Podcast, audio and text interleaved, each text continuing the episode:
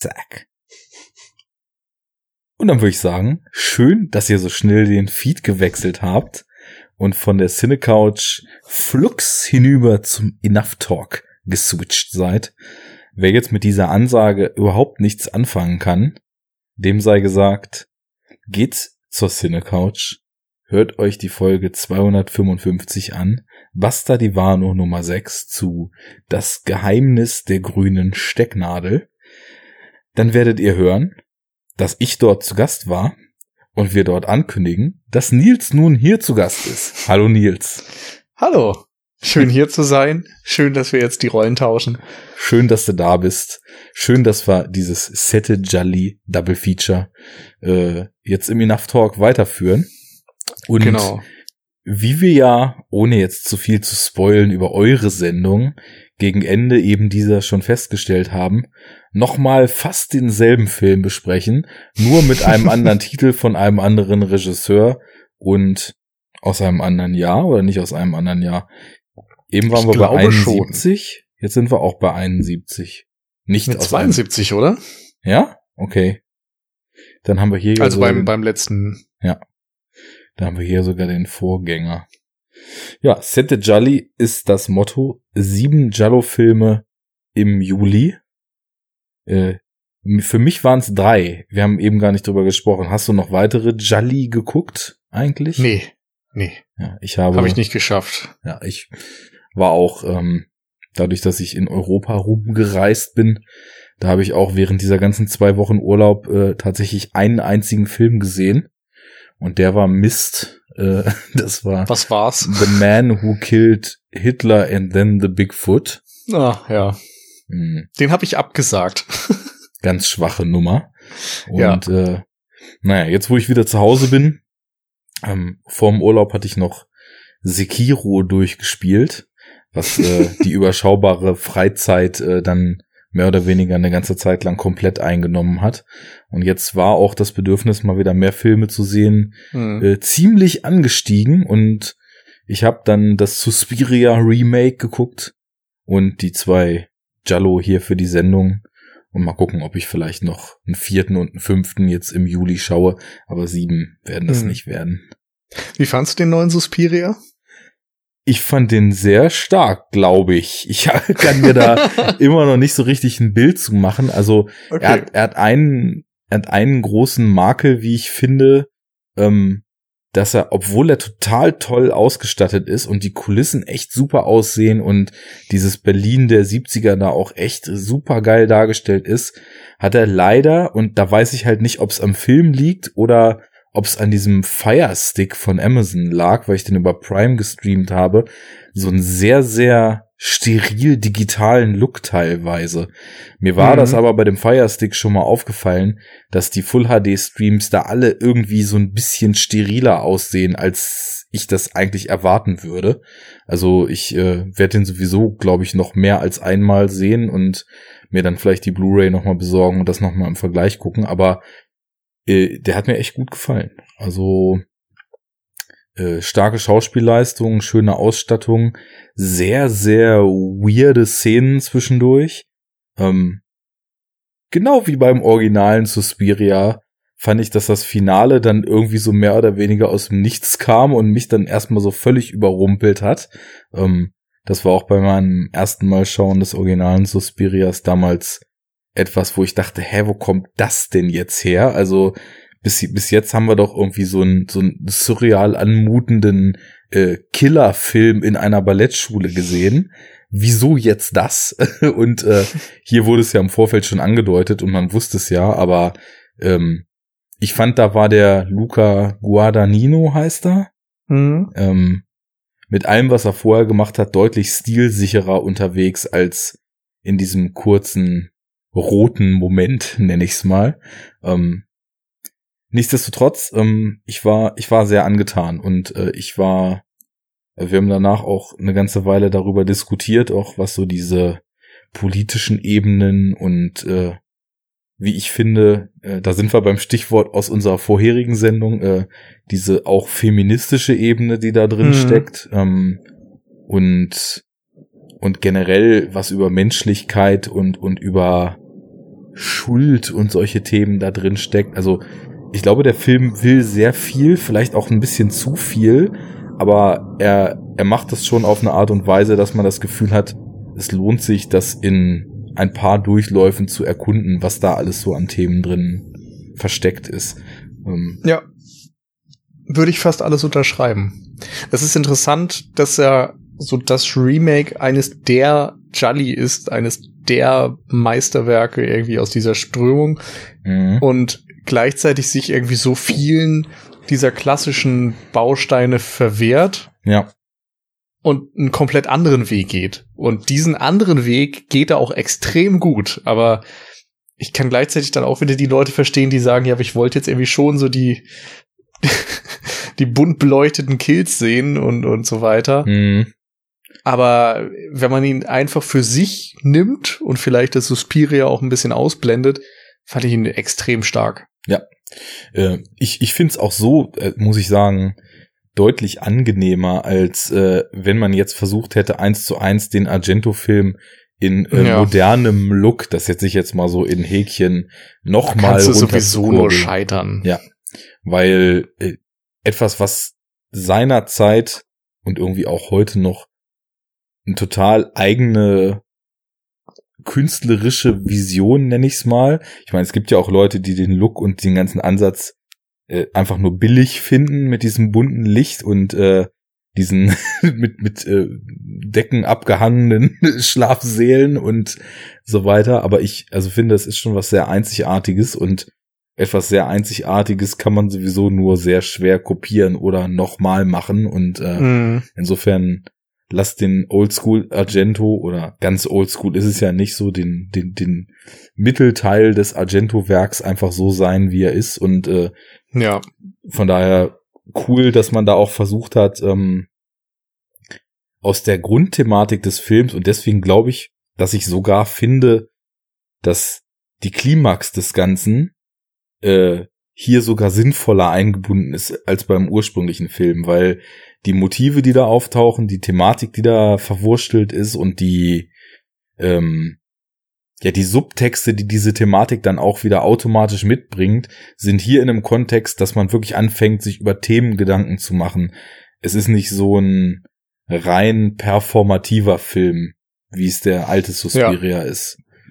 Ähm, wobei die Performance dann auch in diversen Szenen äh, absolut äh, absolut mhm. ergreifend und absolut mitreißend war. Also auch Tanzszenen macht er ganz schön cool und äh, auch Tanzszenen, die mit körperlicher Deformation zu tun haben, macht er ganz schön cool. Also da steckt einiges drin, würde ich auf jeden Fall uneingeschränkt empfehlen und mit diesem Look, ja, ich weiß auch nicht, ähm, ob da irgendwie der dieser Firestick noch mit dem mit dem Bild rum rumwurstelt und irgendwelche Schärfungsfilter oder irgendwas noch drüber macht. Ich, ich habe keine Ahnung.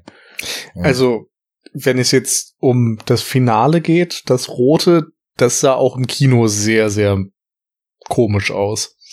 Da fand ich dann gerade, dass es, äh, dass es so ein bisschen weniger digital klar aussah. Es waren eher mm. so. Aber das war kein Filmkorn. Also es sah jetzt nicht nach diesem mm. typischen 16 Millimeter Look aus oder so, sondern ich weiß nicht, das war irgendwie schon noch gefiltert und, und irgendwie anders, als ich das normalerweise erwarten würde. Ja. Aber, ne, davon ab. Also ich hatte im Kino das Gefühl, dass der, dieser Stadtlook zwar sehr grau und trist war und so, aber flach würde ich ihn nicht unbedingt nennen. Also vielleicht ist das dann tatsächlich der Firestick. Ja, keine Ahnung. Aber es ist natürlich erstmal interessant, dass man sagt, wir, wir machen jetzt ein Remake dieses farbenfrohen Films, dieses visuell mhm. so interessanten Films und er, er kommt dann erstmal in so einem monochrom Grau daher. Total. ähm, Aber ja, gerade das macht es dann vielleicht auch wieder spannend. Ist auch ein Statement, ja. Also, dass man eben genau. auch von vornherein direkt klar macht, dass man auch einen anderen Weg gehen will. Ist sehr, ist sehr gut gelungen. Es gab mal wieder von manchen Darstellern äh, ulkiges Deutsch zu hören.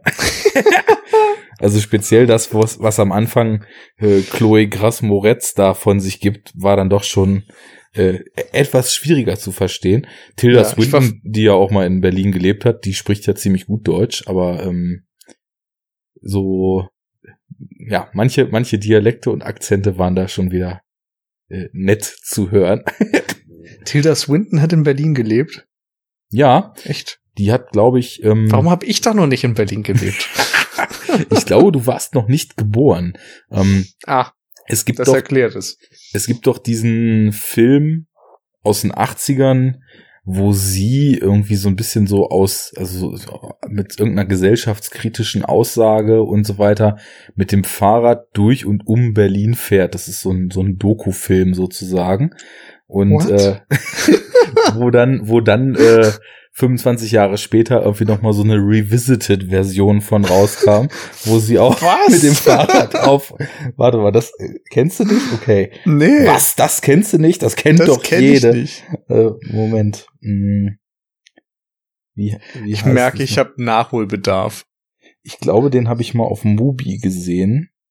So, Tilda Ja, okay, das klingt auf jeden Fall nach einem Mubi-Film. Ja. ja, absolut. Ne? Wo, soll, wo soll man sonst sehen, wie so Tilda Swinton Protestkultur mit dem Fahrrad um Berlin rum und Tilda Swinton. So, ja, in der Kombi. so, Moment, ich suche das jetzt mal. Wir haben ja Zeit. Wir sind ja in einem gemütlichen Wohlfühlformat hier. Und das ist natürlich auch eine Info, die sollte man generell an die Leute weitergeben. Ja, ähm, Dafür sprechen wir hier über italienisches Genre-Kino, damit wir über Fahrradfahren mit Tilda Swinton dann auch mal einen Exkurs machen können. So ist es. So, ich äh, bin immer noch am Bicicletta heißt es übrigens auf Italienisch. Weil Fahrraddiebe von Vittorio De Sica, einer der großen Klassiker aus dem Neorealismus, ja Ladri di Bicicletta heißt, glaube ich. Gott, das muss jetzt so ein furchtbarer deutscher Akzent sein, den ich hier an Tage lege. Aber ist ja egal, denn ich muss einfach nur Zeit überbrücken, während Arne hier ein bisschen googelt. Und ich habe leider kein Soundboard. Ich hätte sehr gerne ein Soundboard, um hier ein bisschen Quatsch zu machen. Ja, das, das fehlt irgendwie. Vielleicht sollten wir das mal nachliefern. Das, das ist tatsächlich auch. Ich, ich find's nicht. Ich, das muss ich mal nachreichen. Ähm, Vielleicht hast du es geträumt. Das ist diese typische Jallo unzuverlässige Erinnerung. Das wäre auf jeden Fall echt ein interessanter Traum, wenn man sich einen kompletten Traum eines kompletten Films, in dem Tilda Swinton mit dem Fahrrad um Berlin fährt. Inklusive Fortsetzung. ja, stimmt. So, also das kann ich nicht auf mir sitzen lassen. Ähm, während ich das suche. Du als Gast, also, ich, ich gebe dir jetzt mal die ehrenvolle Aufgabe, den Hörern mitzuteilen, über welchen Film wir jetzt in diesem zweiten Teil hier sprechen wollen. Ja, wir haben es ja jetzt schon irgendwie in diesem Podcast eine Viertelstunde lang angeteasert und im letzten auch irgendwie. Es geht um The Bloodstained Butterfly. Blutspur im Park, aka das Messer, aka 20 andere Verleihtitel, aka Edgar Wallace präsentiert. Ähm, ein Giallo aus dem Jahre 1971 und ähm, von Duccio Tessari. Das ist ein lustiger Typ, der unter anderem das Drehbuch geschrieben hat für für eine Handvoll Dollar von Sergio Leone und später dann eben auch ins Regiefach gewechselt ist und unter anderem diesen Jallo gedreht hat, der von Arrow erschienen ist in einer schönen Edition. Und ich glaube hierzulande, für, vielleicht erzähle ich Quatsch, aber ich glaube, es gibt die noch nicht auf Blu-ray. Ähm, soll ich noch weiter erzählen? Soll ich ein bisschen erzählen, was, worum es eigentlich geht? Oder? Äh, das können wir auch jetzt zusammen tun, nachdem ich nachgereicht habe, dass die zwei Filme, von denen ich eben sprach, nicht von mir erträumt sind, sondern äh, Cycling the Frame von 88, in dem die Künstlerin Cynthia Beat mit Tilda Swinton zusammen die Berliner, Mau Berliner Mauer abgeradelt ist und währenddessen versucht hat, äh, Blicke über die Mauer nach Ostberlin einzufangen und 21 Jahre später, als die Mauer schon längst gefallen war, mit dem Fahrrad erneut die gleiche Strecke nochmal abgefahren ist, dann unter dem äh, als Film The Invisible Frame ähm, herausgebracht. Mm, okay. So. Bester Movie-Stoff. Ähm, so, dass wir das einmal klargezogen haben. Ja, äh, wir reden über das Messer, Blutspur im Park, The Bloodstained Butterfly. Ähm, ja, äh, hast du im Vorfeld irgendwie mal was von dem Film gehört? Irgendeine Idee von dem Film? War dir das ein Begriff oder ähm, voll ins kalte Wasser geworfen und einfach mal gucken und besprechen? Voll ins kalte Wasser. ja. Regisseur nie gehört, Film nie gehört. Ja, du hast den vorgeschlagen, ich habe okay gesagt. Genau. Äh, ich habe ja letztens ähm, als Zavi ordentlich Arrow-Sachen rausgehauen hat, zu, äh, wie ich finde, in Anbetracht dessen, dass Arrow ja nun wirklich durchweg hochwertige Veröffentlichungen macht. Äh, die haben, glaube ich, irgendwie zwei für 17 war das Angebot oder so. Mhm. Also Euro, nicht Pfund. Und äh, ja, 8,50 für so eine Arrow-Disc in neu ist schon okay, sage ich mal. Und äh, da hatte ich dann eben mal ein bisschen geschaut. Tatsächlich auch ähm, wie wir eben schon festgestellt haben, für unsere Reihe, äh, so mit dem Blick, ah, hier gibt's ja so ein paar Jolly von Regisseuren, die ich nicht kenne. Und wenn die bei Arrow rausgekommen sind, dann gehe ich mal davon aus, dass es zumindest sich lohnt, die einmal zu gucken. Ob man die dann mag oder nicht, sei dahingestellt, aber hm. ähm, und hab dann ja den Bloodstained Butterfly mal mitgenommen, den Your Vice is Locked in a Room, den jetzt ja die Abspanngucker auch im Sette Jolly besprochen haben. Und den äh, Red Queen Kills Seven Times, glaube ich, ne? Passt wieder zum Sette Jolly. Ja. und auch so ein paar andere Sachen, die mir noch fehlten. Phenomena und äh, Don't Torture a Duckling und solche Sachen. Also ich habe tatsächlich äh, ordentlich Italo-Stoff eingekauft und äh, kam dann, hab ein bisschen so durchgelesen, äh, worum es da gehen soll, weil das ist ja das Wichtigste bei einem Jallo-Film. Was wird die Handlung sein? Und äh, fand auch bei dem jetzt irgendwie interessant, dass tatsächlich auch in dem Klappentext stand, dass äh, die Trademarks eines klassischen Jallo mit den Trademarks eines klassischen Courtroom-Dramas gepaart seien.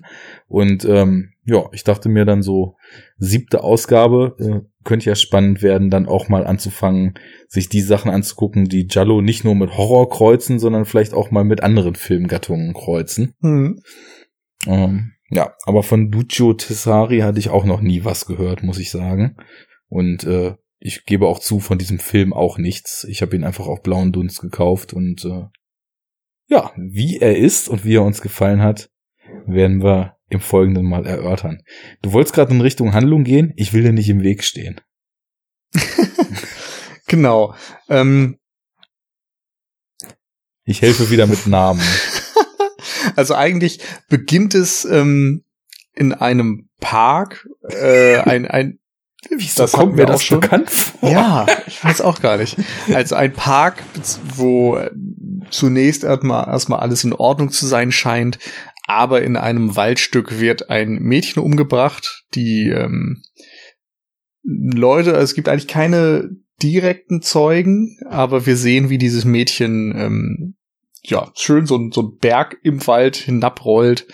Äh, sie wurde scheinbar erstochen und ähm, ein Mann im Trenchcoat flieht von vom Tatort wird dabei auch äh, gesehen und die Polizei beginnt zu ermitteln.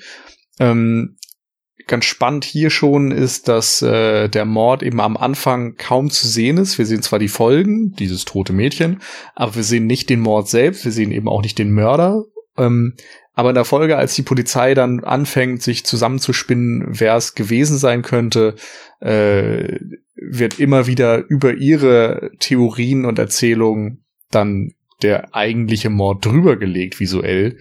So, also ein bisschen unzuverlässig erzählt, möglicherweise äh, was ein ganz spannendes Setup ist. Und als Täter letztendlich wird dann ein Mann, ein älterer Geliebter dieses Mädchens identifiziert, der angeklagt wird und äh, vor Gericht gestellt wird und ähm, sein Anwalt ist ja, ich spoiler, ne? Oder? Ja, klar, klar.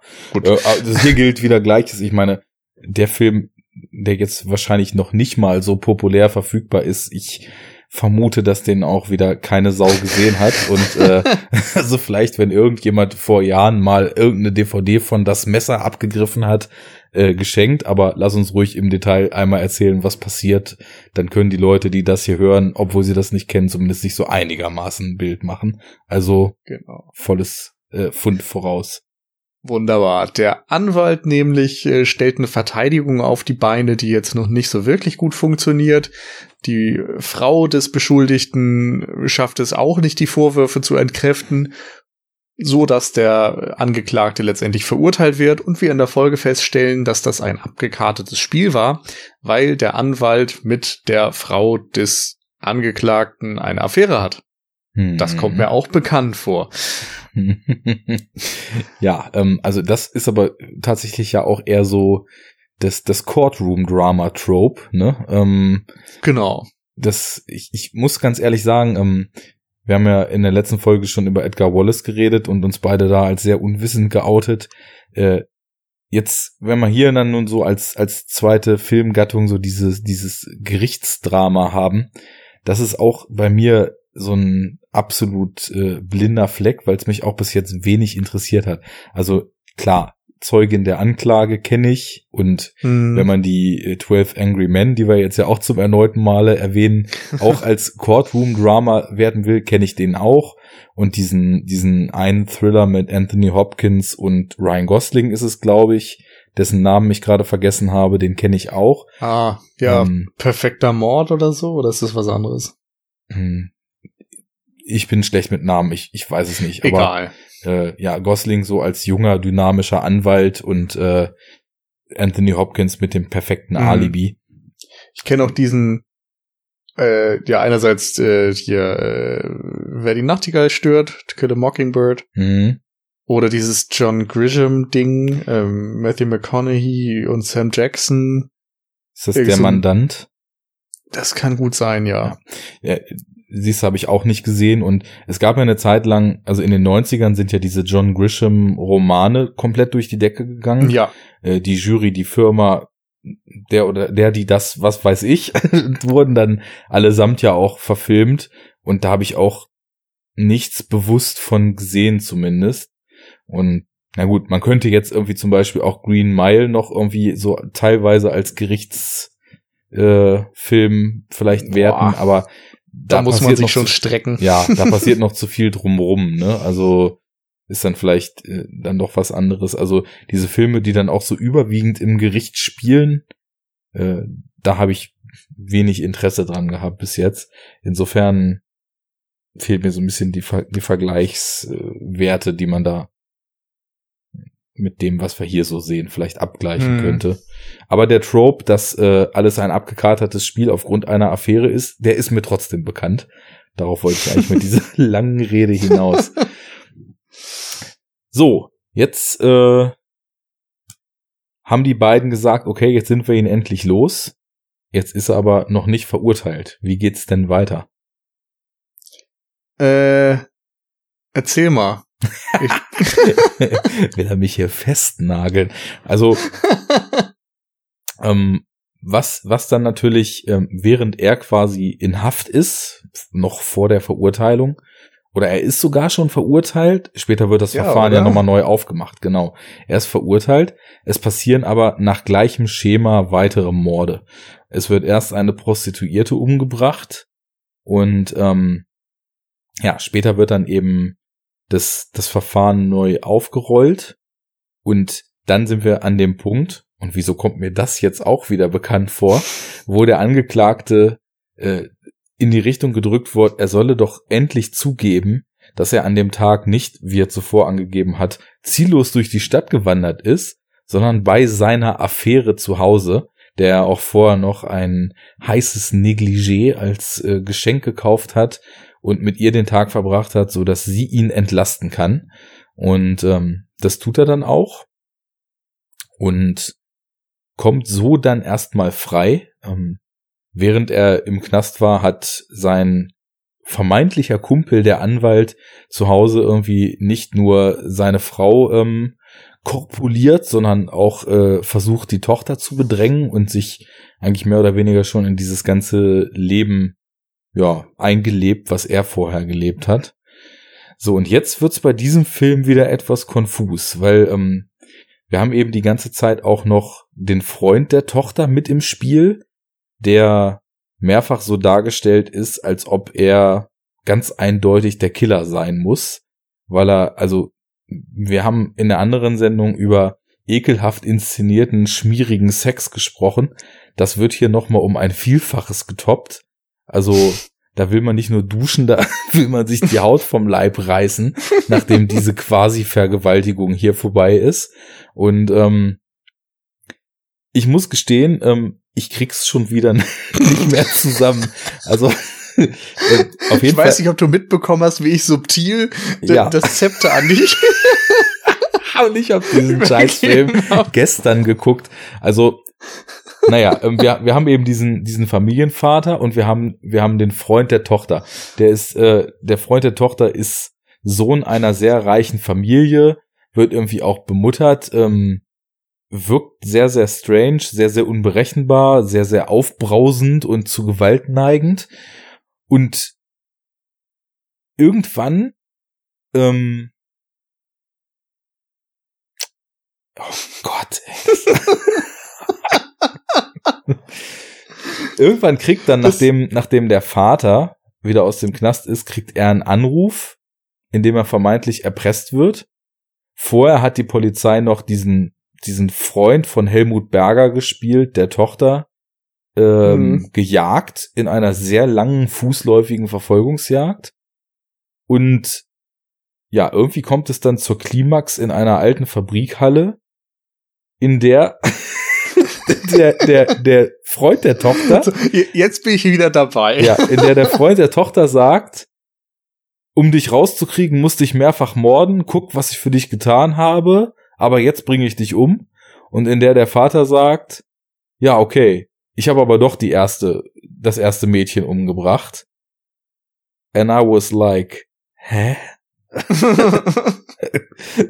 also, da sind wir wieder in, in schönstem Jallo-Gefilde, weil ich es wirklich nicht verstanden habe, was, also ich habe weder verstanden, warum. Es war eine Rache-Geschichte. Ja, genau. Stimmt. Es das gab warum ja diese, habe ich auch nicht verstanden, es aber es war Rache. Also, der Vater, nee, heißt, sagt man Vater? Ja, der Vater der Tochter.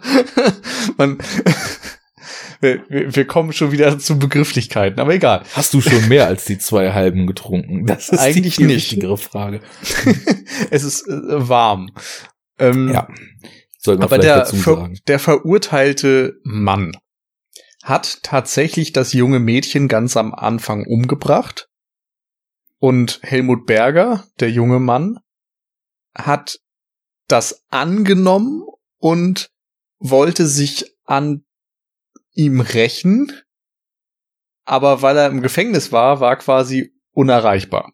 Darum ja. hat Helmut Berger zwei weitere Frauen umgebracht, um diese Zweifel auszunutzen an der Schuld des Täters und den frei zu bekommen, was er dann geschafft hat, um ihn dann selbst umbringen zu können. Genau. Nur, warum wollte sich Helmut Berger rächen? Wir müssen ja wieder dazu sagen, wieso kommt mir das auch schon wieder bekannt vor? Die Tochter des vermeintlichen Täters und das erste Opfer waren ja Freundinnen. Mhm. So wie. Ich glaube, das war, er war, sagte nicht irgendwie, ich habe sie geliebt oder so? War ich glaube nämlich, dass vorher das Pärchen. Ja, dass die vorher das Pärchen waren. Da gab es nämlich auch noch so Rückblenden, wo die heile Weltsmäßig äh, einkaufen waren und durch die Gegend getollt sind. Hm. Und ähm, also nach dem Motto große Liebe wurde umgebracht, also macht er sich an die Tochter ran, um darüber sich an den Vater ranzumachen, den Täter und ihn umzubringen.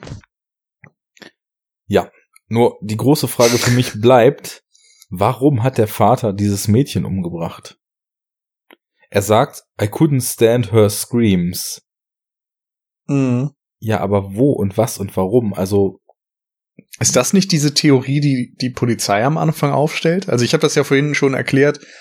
dass wir den Mord nicht wirklich sehen und danach die Polizei bei den Ermittlungen ähm, miterleben, die verschiedene Theorien äh, aufstellen, warum es zu diesem Mord gekommen sein müsste, was passiert ist und so weiter.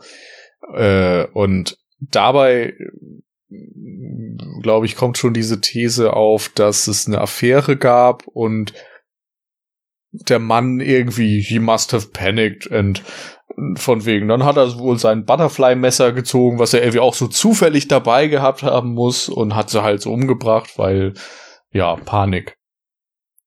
Und ich glaube, diese Panik hätte wieder aus einem Streit, aus dem, diesen Screaming und so weiter resultieren sollen. Es ist alles so ein bisschen Holzschnittartig. Ja, ähm, lass uns mal, weil wie nicht anders zu erwarten, diese vermeintliche Inhaltsangabe des Films hier jetzt also wirklich sehr konfus geendet ist. ähm, lass uns mal so ein Stückchen zurückrudern. Großartig, oder? Dass man erstmal sagt, wir, wir stellen mal die Handlung vor und, dann sitzt man möglich. hier und denkt sich, was ist da eigentlich passiert? Was habe ich gesehen? Aber das ist tatsächlich, also ich möchte diese Art von Filmen jetzt nicht vergleichen, das stelle ich einmal klar, aber das ist tatsächlich auch bei äh, diversen äh, sehr, sehr beliebten modernen Filmen geht mir das genauso. Also wir haben ja ganz am Anfang des Podcasts auch mal Guardians of the Galaxy besprochen. Und da ist mir auch aufgefallen, als wir so versucht haben zusammenzufassen, worum es eigentlich geht und was da passiert in diesem Film, dass die ganze Zeit irgendwas passiert, aber du kannst dich halt nicht erinnern, was, weil es irgendwie gar keinen Grund gibt für das, was die Leute da tun. Also die ganze Zeit macht irgendwer was, aber mhm. du kriegst es am Ende irgendwie nicht zusammen, wer da wann mit wem interagiert hat und was die Beweggründe des Ganzen sind. Und ja, hier ist es dann tatsächlich auch, ähm, weil der Film auch so seltsam zweigeteilt ist. Also du hast so diese erste Hälfte, die ganze Zeit recht schnell diese Gerichtsszenen. Und mhm. ich finde sogar, dass das recht gut gemacht ist. Also ähm, wie gesagt, wenig Erfahrung mit so Gerichtsfilmen und gerade auch, weil das etwas ist, was ich sonst eben häufig sehr dröge finde. Aber in dem Fall jetzt, äh, sagen wir mal so, es ist nichts Weltbewegendes, aber es ist dann schon, ähm, man hat sich schon Gedanken gemacht, wie man so dieses relativ dröge Aussagen im Zeugenstand, Beschuldigungen im Courtroom und so weiter auflockern kann. Und gerade als das Verfahren dann wieder eröffnet wird und sie dann auch anfangen, diese Zeugenaussagen in Frage zu stellen und äh, als dann die, die Dame, die im Auto glaube ich, auch gerade Sex hatte auf schmierige Art und Weise und den Mord mhm. gesehen hat, ähm, als die dann, als dann auffällt, dass sie sonst eine Brille trägt, wie sie dann diese Szenen nachstellen und versuchen, ihre Sehkraft zu überprüfen und all solche Dinge, die da gemacht werden, das fand ich schon ganz charmant, dass man irgendwie das naheliegendste, nämlich einfach die Gerichtsverhandlung zu zeigen, schon durch viele Überblendungen und viele Handlungen, die man so parallel gesehen hat, irgendwie aufgelockert hat ähm, ist vielleicht auch nicht so gängig, oder? Häufig wird ja wirklich von links nach rechts lamentiert und wieder zurück in dieser Art Film. Ja, ich weiß es nicht. Also ich würde eher davon ausgehen, dass man im klassischen Courtroom-Drama erstmal klar macht, worum geht es. Also was ist jetzt, ich meine, das ist hier auch so, ne? Das Verbrechen, das, das ihm angelastet wird, ist der Mord. Und insofern gibt es dann irgendwie die, die Staatsanwaltschaft, die versucht, ihn zu überführen, die Verteidigung, die leidlich versucht, ihn zu verteidigen. Und ähm, dann entwickeln sich, wie du gesagt hast, diese Rückblenden und, und verschiedenen Strategien und so weiter. Aber in einem klassischen Courtroom-Drama wird da eben sehr viel Spannung draus gezogen, eigentlich, wer den anderen so outsmarten kann. Also mhm. wer, wer hat irgendwie die bessere Strategie, wer äh, holt noch das letzte Ass aus dem Ärmel. Das ist so ein Schlagabtausch eigentlich. Das ist wie, eine, wie eine Kampfszene oder sowas in anderen Filmen, dass da immer wieder die Dynamik hin und her geht, dass man teilweise denkt, so die, die eine Seite hat die Oberhand und dann ist es wieder die andere und dass da sehr viel so hin und her geht. Und hier hatte ich eher das Gefühl, dass es sehr dröge ist, dass es sehr in die Länge gezogen ist und vielleicht nicht ähm, handlungstechnisch immer äh, vor, vorhersehbar war das Wort, was ich sagen wollte. Äh, vorhersehbar ist, aber so strukturell dann wieder schon. Also der Staatsanwalt macht im Grunde erstes Plädoyer und sagt, wir haben so und so viele Beweise und alle weisen eigentlich darauf hin, dass die Schuld ganz eindeutig festgestellt werden kann und Sie als Jury haben jetzt die Aufgabe, den Angeklagten zu verurteilen. Und danach kommt eben dieser Verteidiger und sagt, naja, Punkt eins ist aus dem und dem Grund falsch, Punkt zwei ist aus dem und dem Grund anzuzweifeln und geht das halt einfach irgendwie Schritt für Schritt durch und pff, weiß ich nicht, fand ich ein bisschen ermüdend.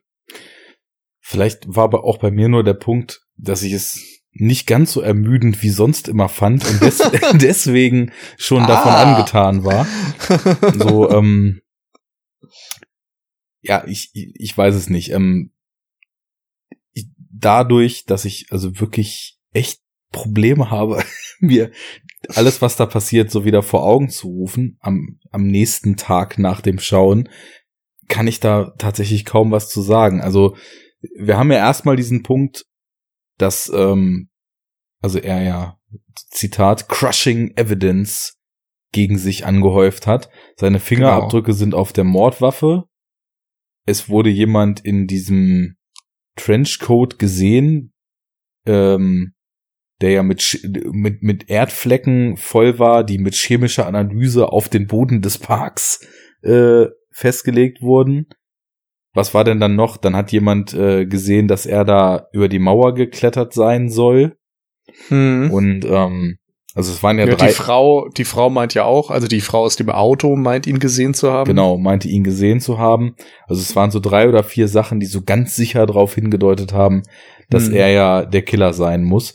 Und kein Alibi natürlich. Genau, er hatte ja gesagt, er sei durch die Stadt gegangen und niemand kann das bestätigen. Und äh, so war die Sache dann ja auch erstmal eindeutig. Und ich weiß jetzt gar nicht, ob das Widerlegen dieser ganzen einzelnen Punkte passierte das schon im ersten Teil der Gerichtsverhandlung oder erst nach Wiedereröffnung des Ganzen? Ich muss sagen, bei mir ist so diese, diese Gerichtsverhandlung ein großes Ganzes im Kopf. Okay. Also irgendwie habe ich das Gefühl, es gab immer Gericht, Gericht, Gericht und dass dazwischendurch er verknackt wurde und dann wieder vor Gericht stand. Das ist in meinem Kopf zu einem großen Ganzen geworden. Mhm. Tja, das kann ich schwer widerlegen, weil also die erste Hälfte des Films ist auch sehr viel Gericht. Ähm, wir haben natürlich immer wieder Szenen zwischengeschoben, dieses äh, von Helmut Berger gespielten Charakters und der Tochter. Und ähm, außerdem dann auch ja recht schnell, nachdem dann dieser Schuldspruch passiert ist, von der Frau und dem Anwalt, die dann mhm. eben, die dann eben quasi äh, zeigen, dass, dass sie da gemeinsame Sache gemacht haben und das versucht haben, in die Richtung zu lenken, dass er auch verknackt wird. Äh, wo ich mir immer so denke, was, was sind das für Beweggründe? Also man könnte ja auch seinen Partner verlassen und mit wem anders äh, dann entsprechende Beziehung anfangen und müsste ihn jetzt nicht wegen Mordes in, ins Gefängnis bringen. Aber, Aber naja. wenn man schon mal die Chance hat, genau. normalerweise wird dein Partner vielleicht einfach dich des Mordes verdächtigt. Das ist nicht so. Es ist, es liegt nicht so auf der Hand. Weißt du, es ist wie eine Vorlage. Du musst nur noch einschieben. Die Gelegenheit sollte man beim Schopfe packen, wahrscheinlich. Tja. Mhm. Naja, gibt nettere Möglichkeiten, sich äh, des überflüssigen Partners zu entledigen, aber sei es drum. Ähm, ja, wo, was, was vielleicht auch ähm, bei mir den Film so ein bisschen beim Gucken noch interessanter, als er wahrscheinlich eigentlich ist, dargestellt hat, dass ich so ein bisschen Location, Filmlocation Tourismus betreiben konnte, weil der nämlich in Bergamo gedreht ist, was ja ein sehr schönes Örtchen im Norden Italiens ähm, zwischen Mailand und Verona ist. Mhm. Und äh, da bin ich mal gewesen letztes Jahr. Ähm, war da ursprünglich beruflich, weil auch äh, ein Standort äh, in dem Unternehmen, in dem ich arbeite, da in der, in der Gegend ist. Dann habe ich mir dieses schöne Städtchen nochmal angeguckt. Und da das eine sehr historische Altstadt ist, die seit langer Zeit schon so konserviert wird, dass sie möglichst äh, immer gleichbleibend historisch aussieht, ähm, konnte ich hier die ein oder andere Location und teilweise selbst die Gassen, in denen diese Verfolgungsjagden dann später stattfanden, dann auch wiedererkennen. Und ähm, so sehr man dann auch eben Filme ja viel mehr über irgendwie Wirkung und Handlung und so weiter wahrnimmt, merke ich bei mir immer, dass das so einen Effekt hat, wenn ich die Orte kenne, an denen das spielt und äh, man so ein bisschen immer wieder aus dem, was man eigentlich will, in den Film so eingetaucht zu sein, so rausgerissen wird und zu sagen, ah, da bin ich doch gewesen, ach, da ging's doch in diesen geil gestalteten Dom und so weiter. und naja, mir hat's da sehr gut gefallen und deswegen äh, fand ich das, das ganz schön in dieser 45 Jahre älteren Version diesen Ort da in dem Film wieder zu entdecken. Hat natürlich jetzt nichts mit der Qualität des Films zu tun, ist aber etwas, was mich zusätzlich so ein bisschen bei der Stange gehalten hat und äh, immer wieder, wenn es in Richtung Außendrehs ging, äh, ich zum einen gedacht habe, meine Fresse gibt der Typ Gas, das war doch da gar nicht so breit, diese Straßen, und da sind doch auch ganz schön enge Kurven. Wieso heizt der da wie ein Wahnsinniger mit seinem Cabrio durch die Stadt? Und äh, zum anderen immer wieder so dieser Aha-Effekt, da war es das schon mal. Mhm. Ja. Also mir waren es im Grunde einfach zu wenig von diesen Momenten, glaube ich. Mhm.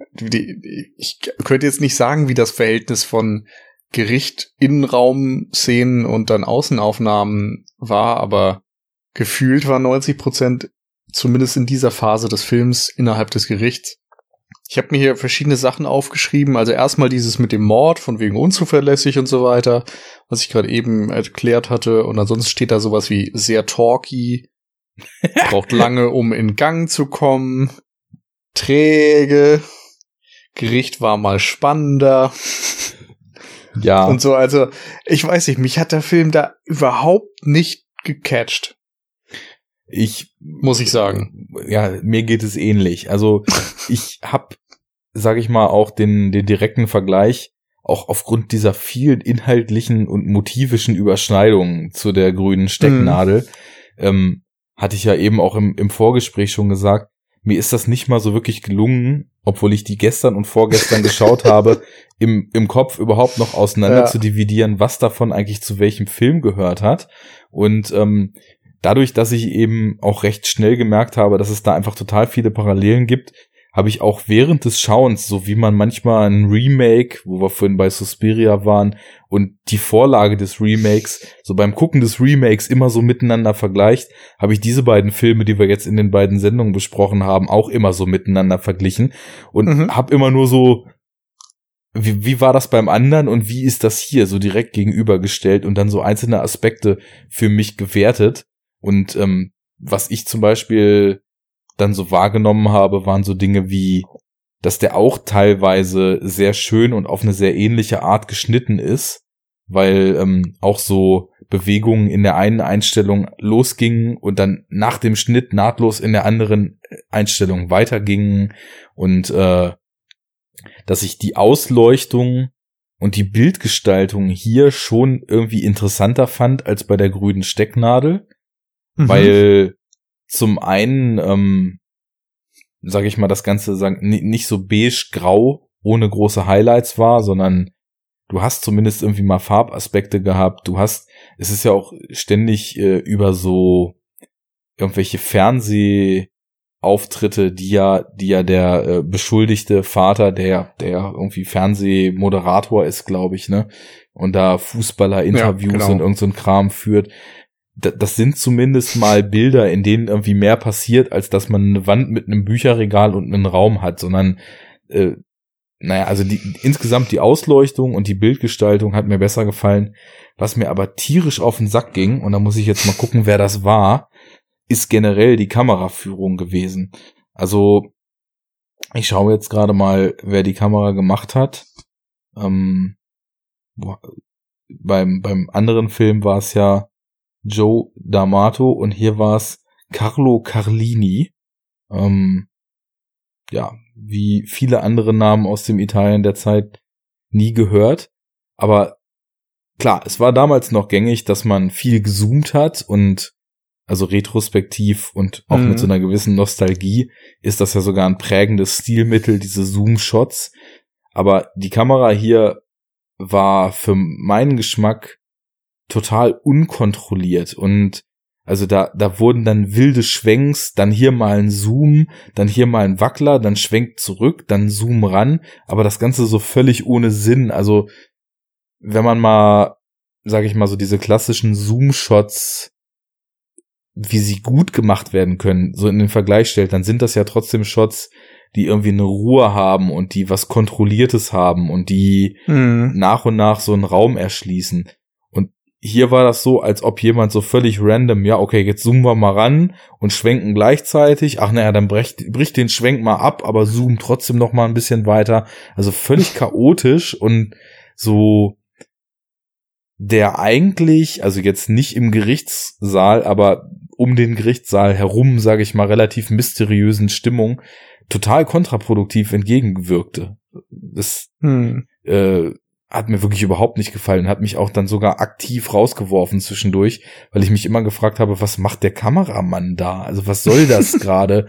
Ähm, wieso Schwenk und Zoom in eins auf eine Hand, die zu einer Tür, zur Türklinke geht und dann wird die Tür aber aufgemacht und du siehst im Bild nur noch irgendeinen Matsch und dann schnell wieder zurückzoomen, damit mhm. man doch irgendwas noch sieht, aber dann ist der Schauspieler auch schon aus der Tür raus. Also komplett äh, random für, für meinen Geschmack und auch irgendwie nicht so im Stil der Zeit verhaftet, sondern einfach teilweise keine gute Kameraführung. Ähm, was ich schade fand, weil die Ausstattung und die Kulissen durchaus das Material für sehr schöne Bilder hergegeben hätten. Ja, das stimmt. Also in, in Gänze im Grunde, weil ja. Und im Grunde finde ich, spiegelt sich das auch wieder in diesem Gericht, wo also natürlich weitaus weniger von diesen Zooms und, und äh, Schwenks und so weiter drin sind, wo das alles sehr kontrolliert ist, aber ich auch nicht das Gefühl hatte, dass da wirklich eine Erzählung drin ist. Also es sind sehr viele von diesen großen Totalen und so, du siehst ne, den, den offenen Raum, ganz viel statische Einstellungen und einfach Leute, wie sie dann eben ihren Monolog halten. Aber es wird nicht in Szene gesetzt. Es, da ist keine Idee drin, wie man jetzt bestimmte Handlungspunkte visuell wieder großartig unterstützen könnte. Nee. Und das war so ein bisschen, ja, war relativ schnell deutlich auch, würde ich sagen. Ich muss sagen, ich habe am Anfang drauf geachtet und dann immer weniger irgendwie auf diese Details auch geachtet, weil ich das Gefühl hatte, es, es lohnt sich nicht. Also bei anderen Filmen ist es ja oft so, wenn man auf diese handwerklichen Muster achtet und so, dann bekommt man was zurück. Man bekommt irgendwie einen tieferen Einblick in die, die Handlung oder in die Figuren oder in die Atmosphäre oder vielleicht auch einfach nur in diesen Gedankenprozess, der vielleicht bei den äh, Filmschaffenden hinter ihren Entscheidungen stand. Und hier ist es eher so, naja, okay, ihr hattet halt eine Szene im Drehbuch und habt sie gefilmt. Gut, weiter. Ja, und dann halt auch irgendwie. Also äh, da schießt mir dann wieder die äh, jetzt ja, als die Special Features für die Blu-ray produziert wurden, deutlich ältere Version von Helmut Berger in Kopf, der eben zum einen sagte, naja, wir haben den Film gedreht und wir haben das Beste draus gemacht, weil wo der äh, Duccio Tessari seinen Kopf hatte, als wir das gedreht haben, kann ich auch nicht so genau sagen. äh, auf jeden Fall nicht beim Filmdreh. Und äh, zum anderen, du hast es in der anderen Sendung schon erzählt, wie Darsteller dann doch sehr abfällig rückwirkend auf diesen Filmdreh geschaut haben. Und es war auch schön, die Interviews mit ihm sich anzugucken, weil er dann so sagte, naja, ich habe den Film jetzt nochmal geguckt, als wir beschlossen haben, wir wollen hier ein Interview zu machen und ich habe die ganze Zeit gelacht, weil ich mich selbst gesehen habe in dieser jungen Version und mich dann gefragt habe, wann habe ich eigentlich mal Dialog? und ich laufe nur umher und gehe und gehe und gehe und gehe durch die Stadt spazieren und äh, bin dann mal irgendwie im, im Zimmer mit dem Mädel und sage einen Satz und dann renne ich und dann gehe ich wieder und dann gucke ich und renne ich, aber ich rede einfach nicht. Und als er das so gesagt hat, das habe ich dann eben geschaut, nachdem ich den Film geguckt habe, fiel mir auf, das ist tatsächlich so. Also das wenige, was er sagt, sind halt auch wieder so abfällige total beschissene Sachen, wo ich auch mhm. wieder dachte, ey, die, die, die, wie die Männer einfach in diesen Filmen dargestellt sind, beziehungsweise Männer und Frauen. Es gibt da auch so eine Szene, da spielt er, glaube ich, Orgel oder Klavier und dann schüttet ihm die Tochter äh, des Beschuldigten in irgendeinem Satz so total ihr Herz aus und er antwortet mit, bring mir eine Zigarette. Und du denkst so, what the fuck? Also so, so sie, sie lässt gerade alles äh, runter und will einfach nur in Arm genommen werden und er sagt, bring mir eine Kippe. Und äh, ja, das, das kumuliert dann später auch in diesem, ja, wie gesagt, in diesem nicht mehr nur fast Rape-Sex, sondern äh, wo, also ich glaube, sie weint sogar und äh, will einfach nur, dass es vorbei ist und er schleimt und ekelt da so richtig rum. Hm. Also auch wieder deutlich übers Grenzwertige hinaus, äh, wie diese Motive da so drin auftauchen. Naja, und er hat dann eben noch so ein paar Sachen in dem Interview erzählt. Das klang alles auch so, als ob das halt so eine Auftragsarbeit war, die irgendwie runtergekurbelt wurde, wo dann auch alle froh waren, als es im Kasten war und sich ja. ihrem nächsten Projekt zuwenden wollten.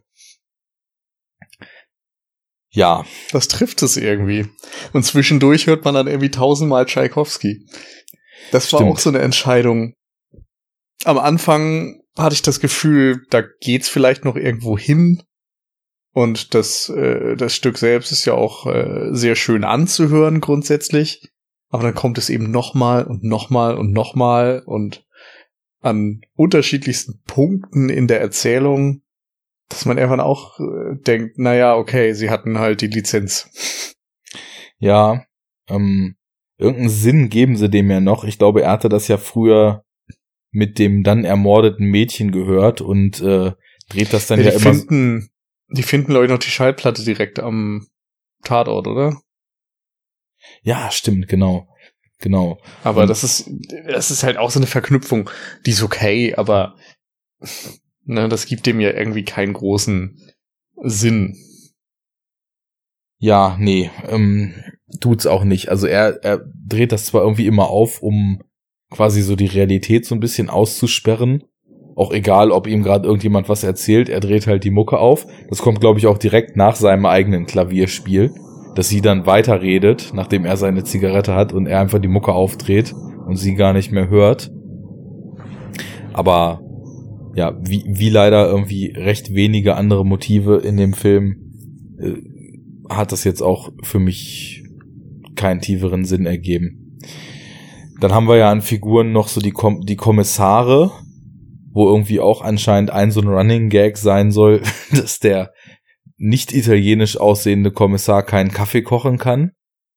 Weil jedes Mal, wenn er Kaffee bringt, ist er entweder too sweet oder too strong oder too irgendwas. Aber naja, witzig war das auch nicht. Ja, irgendwie ist es traurig. Der Film hat, wenn man das so durchgeht, wenig auf der Habenseite, oder? Also was er hat, fand ich, waren die fußläufige Verfolgungsjagd und das Finale. Mhm. Hast du da vielleicht also, ein positives Wort? Ich zu? würde sagen, also ich habe auf jeden Fall ein positives Wort zum, zum Anfang des Films. Also ich fand den, wie gesagt, diesen Einstieg mit dem Mord erstmal ganz interessant dass du nur die, die Nachwirkung siehst, nicht den Mord selbst. Und äh, es so ein bisschen in diese Idylle reingeschmissen wird, dass da auf einmal was Schreckliches passiert. Und wir eigentlich immer schon so ein paar Brotkrumen hingeworfen bekommen als Zuschauer, was da vor sich gegangen ist, aber äh, dann erstmal kompletter Polizei folgen, was passiert sein könnte und diese ganzen Gespräche eben visuell unterlegt sind vom Mord. Das hat mir gefallen. Ähm, dieses das ist auch noch recht zackig gemacht am Anfang. Genau, genau. Ähm, also man, es geht schnell los, man wird schnell reingeschmissen. Ja.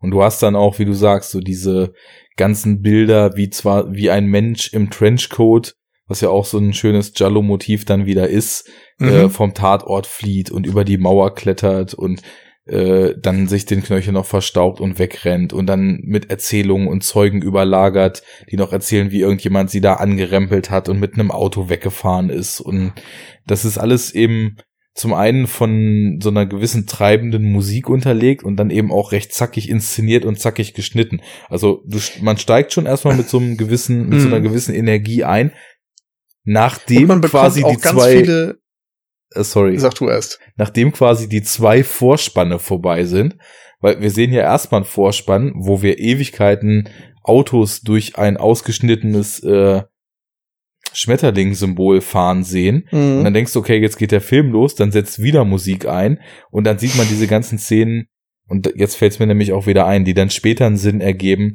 wo quasi Helmut Bergers Figur mit dem Mädel, was dann später irgendwann ermordet wird, unterwegs ist und wie der ähm, Beschuldigte dieses Geschenk kauft, was er dann später seiner, also wir sehen nicht, mhm. was es ist, wir sehen nur dieses Geschenkpaket, aber was er dann später seiner Affäre noch schenkt.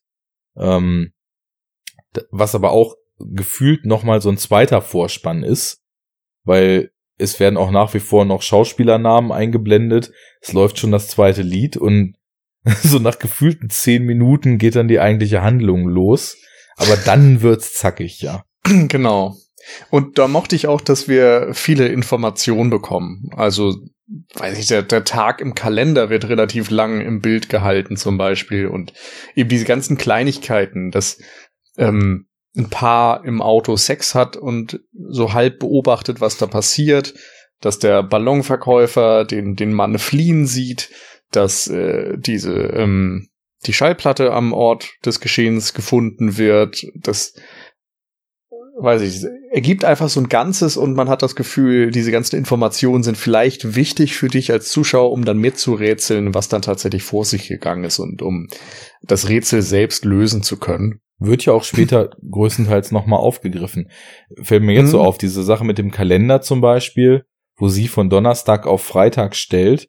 Da müsste man jetzt äh, nochmal genau gucken, wann das in der Schnittfolge genau gezeigt wird, weil später ist ja dann bei den Ermittlungen auch noch ein Punkt, dass er halt sagt, er sei an diesem Freitagnachmittag des ersten Mordes bei seiner Affäre gewesen. Aber der Zeitungsmann ja sagt ja, als ich Freitag kam, lag die Zeitung von Donnerstag noch da. Also ja. sie ist abgehauen und das muss eben wahrscheinlich schon am Donnerstag gewesen sein.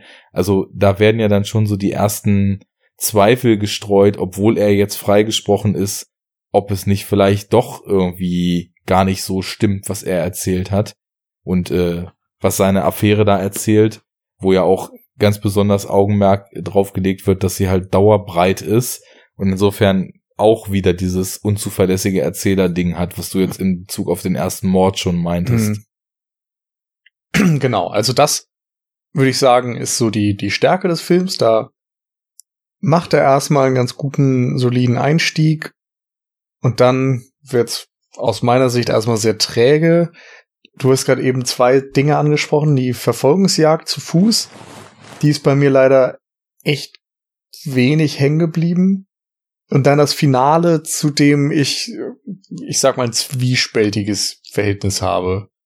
Also, ich mag, wie der Geschichte im Grunde nochmal der, der Boden unter den Füßen weggezogen wird, dass es nochmal einen neuen Dreh bekommt und ein Stück weit auch den Weg dahin, also dass äh, man sich ein bisschen Zeit nimmt für dieses Suspense, dass man im Grunde weiß, jetzt kommt der Showdown, aber es dauert ein bisschen. Aber ich finde es nicht wirklich fähig umgesetzt. Also irgendwann dachte ich mir, gut, jetzt sehe ich diesen Typen, wie er durch ein verfallenes Gebäude geht. Und er geht weiter durch das verfallene Gebäude. Und weiter und weiter und weiter.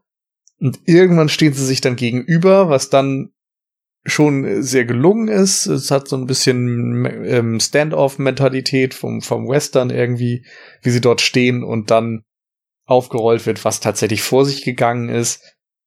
Aber wie sie dann wieder kämpfen und dann hin und her geschnitten wird zwischen zwei im Grunde sterbenden Menschen, und dass er wieder Tragik haben soll, die, die bei mir keinerlei Emotionen auslöst. Nee, man hat ja zu keinem eine Beziehung. Also auch ja. wenn man beide schon den ganzen Film gesehen hat, weil der eine ist halt ein Arschloch und geht die ganze Zeit und der andere ist eben auch super undurchsichtig, also unser Hauptbeschuldigter. Aber zum einen diesen Stand-off-Aspekt, der hat mir irgendwie gefallen und mhm. ich fand, also ich muss sagen, ich habe halt einfach auch einen totalen Crush auf jegliche Art von Industrieruinen und ähm, als er dann quasi auf dem Weg ist, nachdem er angerufen wurde, zu dieser Zusammenkunft und da das Ganze ja auch einfach aus dem Nichts kommt, äh, man vermutet natürlich schon, dass er da den Helmut Berger Charakter trifft, weil der halt die ganze Zeit eindeutig so inszeniert ist, als müsse er der Killer sein. Der wird halt total als schmieriger hm. Typ inszeniert. Aber also ich fand, dass es dann da eben endlich mal schöne Shots gab und aus dieser Industrieruine, da sind ja so mehrere Deckendurchbrüche übereinander und dann wird er von unten mal gefilmt, dass man den Blick nach oben durch dieses ganze Gebäude hat und die Kamera folgt ihm endlich mal etwas ruhiger und zoomt nicht wie bekloppt rum und du hast schon, und das hat der Film dann an der Stelle doch für mich geschafft, obwohl das alles zeitweise auch ziemlich ziellos vor sich hin meanderte zuvor, hm hast du irgendwie das Gefühl, dass es jetzt auf so eine Klimax hinläuft? Also hatte ich ganz auf so einer ganz emotionalen Wahrnehmungsebene. Und, also es ähm, meandert dann mit Ziel. Ne, es nach dem ohne. Meandern ähm, kommt plötzlich so ein Zug zum Tor, würde man bei einem Kicker sagen, da rein. Und ich habe äh, halt das Gefühl, dass gerade dieser Zug nicht da ist. Also ja, okay. Ich dann fehlt's an allem. ja, ich weiß nicht. Aber fandest du das zackig war, dass es wirklich mit Zug auf einmal dann dir klar gemacht hat, jetzt kommt das Finale, jetzt geht's um was? Ich, wie gesagt, Nee, zackig Die Schönheit der, der Shots oder so kann ich nachvollziehen, aber es war immer noch so wahnsinnig langsam und ermüdend inszeniert für meine Begriffe. Langsam schon, ich fand's dann nicht mehr ermüdend. Also okay. ich habe vorher auch ein bisschen gekämpft, sage ich mal, mit den Augenlidern während des Films. Aber ähm, also Zug im Sinne von, man hatte plötzlich das Gefühl, jetzt läuft es auf so eine Klimax hinaus.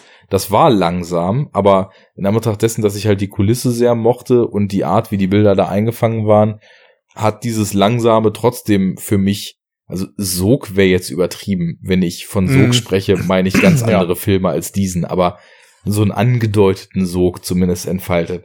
Und dann hast du eben diesen Standoff und da war zumindest bei mir irgendwie noch so eine Neugier vorhanden, weil ich schon wissen wollte, wer war's denn jetzt und warum? Mm. Und das Warum habe ich dann schlicht und ergreifend nicht verstanden und habe dann diesen Shootout irgendwie noch zur Kenntnis genommen und dachte, naja gut, wenn der eine jetzt der Mörder war und der andere gemordet hat, um sich am Mörder zu rächen, plus seine Freundin irgendwie zwischendurch noch so eklig vergewaltigt hat, dann äh, ist das schon ganz gut, dass sie sich da jetzt beide niedersetzen und nicht mehr aufstehen werden. Case closed. Aber ähm, du hast schon recht. Also wie es wie es aufgedeckt wurde und wie der Shootout dann gemacht wurde, das haben wir auch schon deutlich kompetenter gesehen. Hm. Und ich weiß nicht, wie es dir geht, aber ich finde es auch immer merkwürdig, dass in Filmen, die sich so sehr um Justiz und um Ermittlungen, um Polizei und so weiter drehen, dann am Ende diese, diese ganzen Dinge auf einmal so ausgeblendet werden, dass es dann immer nur noch um so zwei Personen geht. Ich hatte schon bei ähm, Geheimnis der grünen Stecknadel das Gefühl, dass es sehr schnell endet. Da ist zumindest die Polizei im Finale involviert. Ja. Aber auch dort ist es so, dass dann alles so ein bisschen Schlag auf Schlag geht und in dem Moment, wo du weißt, aha, das ist der Mörder und das war das Motiv, ist der Film auch sofort vorbei. Und hier ist es halt wieder so, dass dann diese zwei einsamen Typen sich in dem verfallenen Gebäude treffen und alles, was da irgendwie an Justiz und Ermittlungen und Polizeiarbeit vorangegangen ist, äh, wird irgendwie zugunsten von so einem Duell im Grunde ausgeblendet. Und ich finde eben nicht, dass der Film das schlüssig porträtiert, dass es, dass das jetzt das Ende ist, was seine Erzählung haben muss. Äh, ja, aber ich hatte es zumindest also so akzeptiert, dass die Justiz mit ihren Regeln und ihren Verfahrensweisen dann im Vorfeld einfach schon ausgehebelt war. Hm. Also da hat dann eben aufgrund äh, seiner, seiner Fähigkeit irgendwie diese ganzen Crushing-Indizien in, in gemeinsamer Arbeit mit seinem Anwalt, was auch total keinen Sinn macht, weil der Anwalt arbeitet erst gegen ihn, um ihn in den Knast zu bringen und mit der Frau sich ein schönes Leben zu machen. Und als der Fall wieder aufgerollt wird, äh, drängt er ihn plötzlich, er soll jetzt endlich sagen, dass er, dass er, äh, was er zu sagen hat, um aus dieser Nummer da rauszukommen. Also das, das passt ja auch überhaupt nicht. Will er jetzt irgendwie in den Knast bringen und mit der Frau sein oder nicht, ne? Aber davon abgesehen mal ist es dann, sind wir an einem Punkt, dass er quasi die Justiz überlistet hat. Ne? Und deswegen, der, der, der Kopf versucht ja auch trotzdem irgendwie noch seine Alibis da anzufechten und äh, zu gucken, ob das wirklich wasserdicht ist, aber es gelingt ihm halt nicht. Also insofern mhm. war die, war die Polizei, so wie das in vielen anderen Filmen dieser Art, die ich so kenne, auch so ist, den, den üblichen Schritt hinterher, den die Protagonisten, die ja häufig auch irgendwie so Hobbyermittler sind oder Leute, die einfach in irgendeine so Nummer reinschlittern, muss ja gerade zum Beispiel an die neunschwänzige Katze denken, wo ja auch einfach irgendwie dieser blinde Mann plötzlich Teil dieses Kriminalplots wird und obwohl er blind ist und nur so von A nach B schlittert, ein bisschen kombiniert und immer einen Schritt weiter als die Polizei ist. Also ist ja auch kein un, un, äh, gewöhnliches Motiv, dass, dass die Polizei da einfach nicht mit den Ermittlungen hinterherkommt und jemand anders dann irgendwie schneller, schlauer oder äh, listiger ist. Deswegen spielten die für mich dann einfach keine Rolle mehr. Und das Ganze war schon an einem Punkt, wo er hätte einfach weiterleben können mit seiner Familie, bis dann also quasi der Rächer äh, das eingefordert hat, was er die ganze Zeit schon geplant hat. Naja. Hm. Aber doll ist das nicht.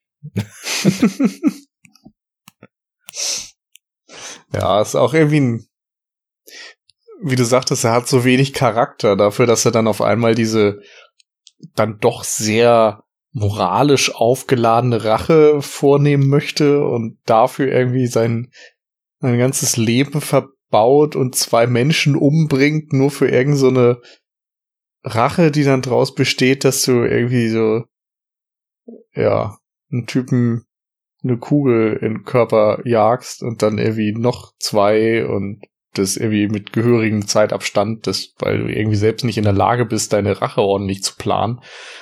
Weiß ich nicht, in einem, in einem anderen Jallo wäre das irgendwie der Höhepunkt gewesen, der, keine Ahnung, so ganz stilistisch überladen ist. Und hier passiert es irgendwie so und sie stehen sich gegenüber und labern ein bisschen. Keine Ahnung. Also, ich, für mich hat es einfach nicht besonders gut funktioniert. Und es ist im Grunde auch fast egal, über welchen Aspekt wir da sprechen. Je mehr ich drüber spreche, merke ich, dass der Film einfach in fast keinem Aspekt so richtig für mich funktioniert hat. also ich merke wirklich, ich glaube, wir müssen uns Jallo mal erklären lassen. Denn der vorhin schon äh, genannte Patrick Lohmeier schreibt äh, zu diesem Film, ähm, denn abgesehen von seiner Untauglichkeit als Horrorfilm oder auch nur hundertprozentiger Jallo kann das Messer Alternativtitel mit fast allem überzeugen. Hm. Nun. Erzählt tatsächlich eine nachvollziehbare Geschichte mit einer Handvoll schlauer, geradezu moderner Twists and Turns. Hm. Hm. hm. Naja, ich sehe schon, wo es drauf hinausläuft. Ich sehe auch, wie du ihn bewertet hast. Ganz so weit unten bin ich, glaube ich, nicht, aber ich war auch stark underwhelmed, könnte man sagen. Ja, also. Naja, stark nicht. Ich war underwhelmed. Ich fand, äh, und das ist eben etwas, auf das ich, glaube ich, vorhin hinaus wollte und dann den Faden verloren habe, so im Vergleich gerade mit dem Solange-Film, dass der hier eben auch von einer Ausleuchtung und von einer Lichtsetzung deutlich gelungener, gelungener war. Leider nur etwas, was eben diese konfuse Zoom-Kameraarbeit immer wieder so ein bisschen zerstört hat, aber insgesamt ähm, war der mysteriöser in seiner Bildgestaltung gehalten, was mir dann schon recht stark gefallen hat. Hm. Ja.